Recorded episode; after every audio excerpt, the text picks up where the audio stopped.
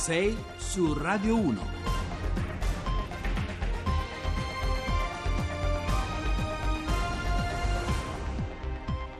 Bentrovati a 6 su Radio 1, buongiorno, martedì 20 marzo, sono le 6 e 8 minuti al microfono con voi Giovanni Acquarulo. Questa mattina ci occuperemo di mappe, di carte geografiche, di atlanti, di bussole per orientarci nell'Italia del dopovoto perché oggi ci sono due temi che ci permettono di attraversare il nostro paese da nord a sud, dagli scranni del nuovo Parlamento agli angoli più periferici della, della provincia italiana. Due temi, dicevamo, due chiavi di lettura che eh, ci permettono di affrontare con qualche certezza in più questa terra di mezzo, questo interregno che separa il responso elettorale dalla formazione, dalla formazione del nuovo governo. Allora, il lavoro da un lato, perché i dati Istat ci consegnano la fotografia di un paese che, dove non c'è una spaccatura secca fra nord e sud, ma dove le linee di frattura, l'emergenza della disoccupazione e anche i segnali di ripresa vivono piuttosto nella contrapposizione fra grandi centri urbani e capoluoghi di provincia, fra le città e l'interland metropolitano. Poi dall'altro il tema della parità di genere, perché venerdì si insedieranno le Camere più giovani, anagraficamente più al femminile della storia della Repubblica, ma vedremo anche lì che ci sono delle sorprese che stupiscono se incrociamo soprattutto la presenza delle donne con la cultura politica dei partiti di provenienza.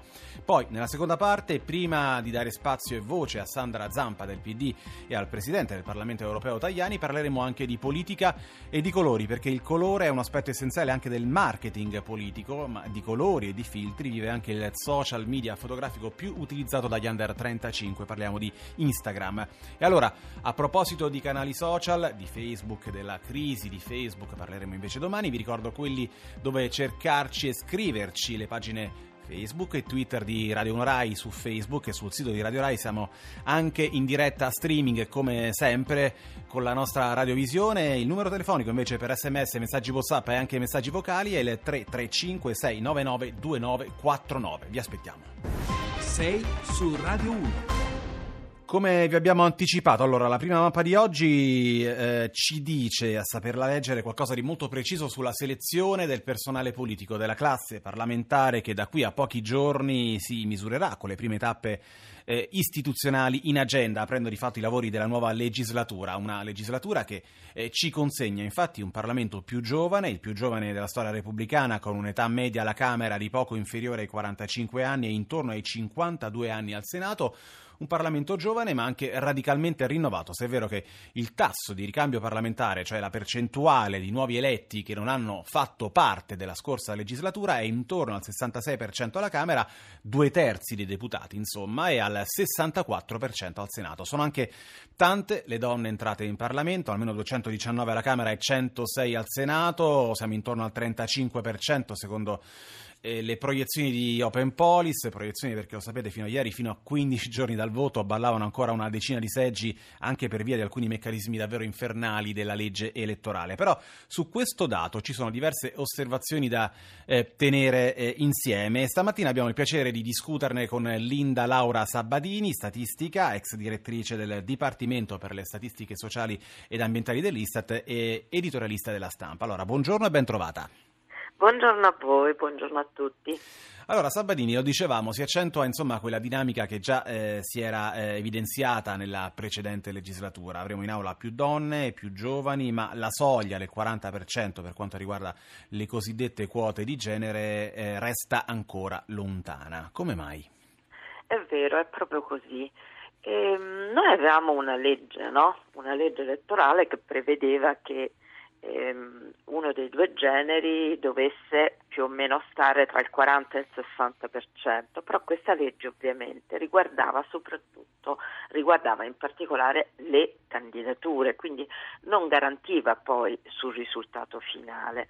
E quindi si sono inseriti diciamo, in questo meccanismo ehm, alcuni, alcuni, meccanismi, appunto, alcuni altri meccanismi che hanno fatto sì che questo 40% non fosse raggiunto eh, da quasi tutti i partiti, tranne diciamo, i 5 Stelle che hanno superato e sono più o meno intorno al 41% di presenza femminile sia alla Camera che al Senato. Questo perché? Perché in realtà la presenza tra le candidature non garantisce poi sul risultato, soprattutto questo se si utilizza il meccanismo delle pluricandidature, cioè per esempio si prende un uh, candidato donna, questa candidata donna viene messa magari in cinque collegi, questo la legge lo prevede, si può fare, però se poi questi cinque collegi sono cinque collegi in cui eh, il raggruppamento ha eh, un ottimo risultato, questo vuol dire che passa una donna e quattro uomini. Insomma, Oppure... Salvadini, ecco, diciamo, nel centro-sinistra, lo diceva anche lei, cioè nella fila di quei partiti, penso al PD, sì. a Liberi e Uguali, che per cultura politica avrebbero dovuto guidare poi il processo di rinnovamento, ecco, quei partiti si, rilevano, si rivelano i più arretrati nel promuovere l'uguaglianza di genere. Questo è un problema che poi consegneremo anche alla deputata del PD Sandra Zampa nella seconda parte. Però e poi c'è evidentemente Questo. anche una questione che riguarda invece quello che lei spesso ha chiamato il cosiddetto soffitto di cristallo, no? cioè quella barriera invisibile che poi impedisce alle donne di eh, salire ai gradini superiori della sfera pubblica. Cioè non basta poi la presenza delle donne, ma è importante poi anche il ruolo che svolgono. Assolutamente, infatti io una delle cose che ho sottolineato è proprio questa, cioè eh, è fondamentale in questo contesto che comunque non è arrivato al 40%, ma siamo al 35% e è il più alto che c'è, quindi con una grande presenza femminile, che almeno uno dei due presidenti delle, delle, Camere sia una donna e per ora se ne sta parlando ancora molto poco. Eh sì, non sembra e questa... Spero invece perché la cosa fondamentale non sarà soltanto la presenza all'interno del Parlamento, ma i ruoli che poi le donne saranno messe in condizione come dire, le donne devono essere messe in condizione poi di avere un ruolo preciso anche all'interno, perché esistono dei ruoli chiave e dei ruoli che, che sono diversi. Quindi già la partita di venerdì sulla, eh, sulle presidenze delle Camere è fondamentale che sia affrontata in un certo modo. Quello che, che ci tenevo anche a dire è che è molto variegato questa, questo, come già si accennava prima, è molto variegata la presenza femminile eh, che c'è a seconda del raggruppamento di appartenenza, perché è vero che c'è un grande eh, ricambio, come si è detto, sì. no? che è generale un po' attraversa tutti, però c'è una um, estrazione diciamo, molto differente, per esempio. Eh, le donne dei 5 Stelle sono donne che sostanzialmente non hanno mai avuto incarichi sì. politici. Le donne della Lega sono donne invece che sono poche a non aver avuto incarichi politici, ma li hanno avuti soprattutto sul territorio, quindi eh, per esempio nei consigli comunali o nelle Bene. giunte provinciali, regionali. Le donne del PD e di Leu sono soprattutto donne che vengono o da incarichi di Parlamento o di governo e la stessa cosa succede per quanto riguarda l'EU. Forza Italia, la Forza Italia si trova un po' in una situazione intermedia perché ha una parte, circa un terzo, nuova, eh, senza precedenti incarichi, e poi il resto che si suddivide tra precedenti incarichi governativi, parlamentari e anche locali. D'accordo. Quindi è come dire che abbiamo dei raggruppamenti, perché questo avviene anche per gli uomini un po', però nelle donne è proprio ancora più accentuato, però abbiamo dei raggruppamenti che sono molto più omogenei all'interno e fortemente eterogenei tra loro. D'accordo. E, allora, io la ringrazio, eh, dottoressa Sabadini, perché ci ha fornito anche diversi spunti e elementi, diciamo, eh, sorprendenti eh, rispetto appunto alla cultura politica di provenienza dei diversi partiti, soprattutto sul tema Movimento 5 Stelle e Lega, su cui torneremo anche più avanti. Io intanto la ringrazio per essere stata ancora una volta con noi e le auguro buona giornata. Nuovo singolo di Levante 1996, la stagione del rumore. Ora invece noi andiamo avanti perché abbiamo un'altra eh, mappa da raccontarvi, la seconda fotografia utile anche per capire la geografia, la distribuzione dei consensi elettorali così come è emersa dal voto del 4 marzo. Questa è una fotografia che ci parla del lavoro perché i recenti dati dell'Istat eh, eh, ci dicono che eh, non c'è soltanto una spaccatura secca fra nord e sud, non c'è soltanto un nord che va bene contrapposto ad un sud che arranca come ha sancito in qualche modo anche la tornata elettorale, ma c'è piuttosto un nord che ha ripreso a correre però eh, dove ci sono ancora tante zone di sofferenza e un sud sempre molto in in ritardo, dove però ci sono anche segnali forti di vitalità. Meno della metà delle province italiane ha visto crescere nel 2017 i posti di lavoro, appena 52 su 107, 18 sono praticamente ferme, altre 32 invece arretrano. Allora, questa è una fotografia che vogliamo guardare meglio, più da vicino la facciamo stamattina con Alessandro Rosina, docente di demografi- demografia alla Cattolica di Milano. Allora, buongiorno e ben trovato Rosina. Buongiorno a voi e agli ascoltatori. Rosina, a leggere e interpretare questi dati, questi indicatori, si vede che appunto al di là di fuori di 4-5 aree metropolitane, Milano, Torino, Roma, Napoli, insomma l'Italia resta una grande, una grande provincia complessa, articolata, sfaccettata, dove il tema del lavoro, dell'emergenza lavorativa vive appunto nella contrapposizione piuttosto fra grandi centri urbani e capoluoghi, capoluoghi di provincia, tra le città e, e l'interland metropolitano. Ecco, come mai secondo lei? Sì, questa è una delle, delle fratture delle letture anche di, di questa ripresa che è, continua ad essere non così solida come vorremmo e anche non così omogenea. Poi questo emerge ancora di più se noi ci confrontiamo con la ripresa del resto d'Europa. Eh, non possiamo semplicemente accontentarci di vedere qualche segno più, anzi dovremmo dare per scontato.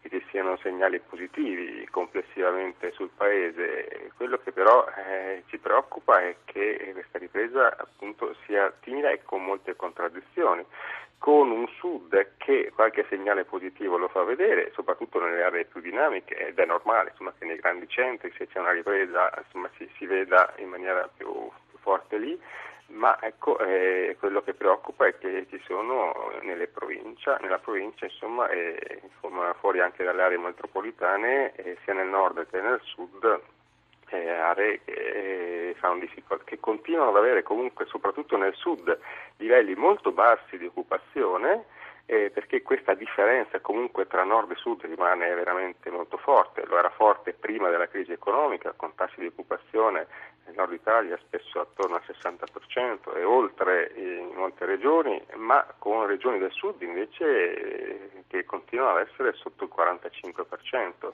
Rosina, lei poi con... ha analizzato anche il voto del 4 marzo per fasce anagrafiche, evidenziando che poi sul fronte giovanile si tratta di un passaggio elettorale che ha suscitato davvero poco entusiasmo, un voto di, di insoddisfazione, un voto inquieto, nella convinzione che poi per molti, per molti ragazzi, per molti giovani non si riuscirà a formare un governo duraturo duraturo. Ecco, secondo lei chi è che ha espresso un voto più convinto e chi invece ha manifestato più delusione?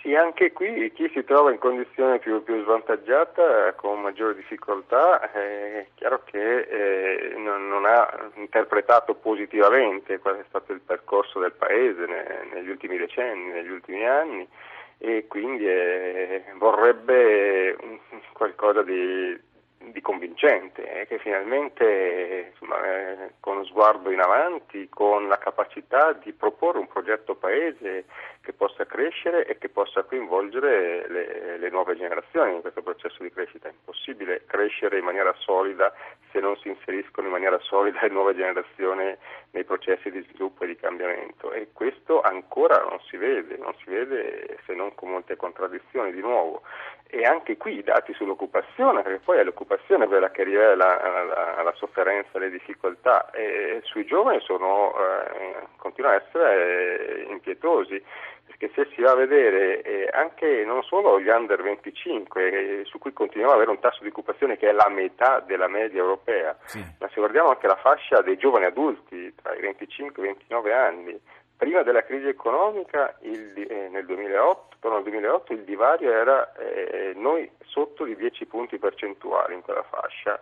E attualmente siamo indietro di 20 punti percentuali rispetto alla media europea tra i 25 e i 29 anni il che vuol dire che già partivamo insomma, da condizioni di, di giovani adulti italiani eh, più penalizzate in Europa e abbiamo notevolmente peggiorato e adesso con più difficoltà stiamo eh, recuperando. E anche se si va a vedere la fascia 30-34 anni, poi ci meravigliamo dei dati sui, sui cosiddetti bamboccioni, sui giovani che rimangono a lungo a vivere con i genitori, D'accordo. ma se noi confrontiamo la realtà italiana e le condizioni dei giovani con il resto d'Europa, l'unica cosa che hanno in più è l'aiuto dei genitori. Grazie, tutto il resto, su tutte le altre politiche siamo molto indietro. Grazie allora anche ad Alessandro Rosina, io la ringrazio per essere stato con noi stamattina, noi torniamo subito dopo con le anticipazioni come sempre del giornale radio, restate con noi a Radio 1.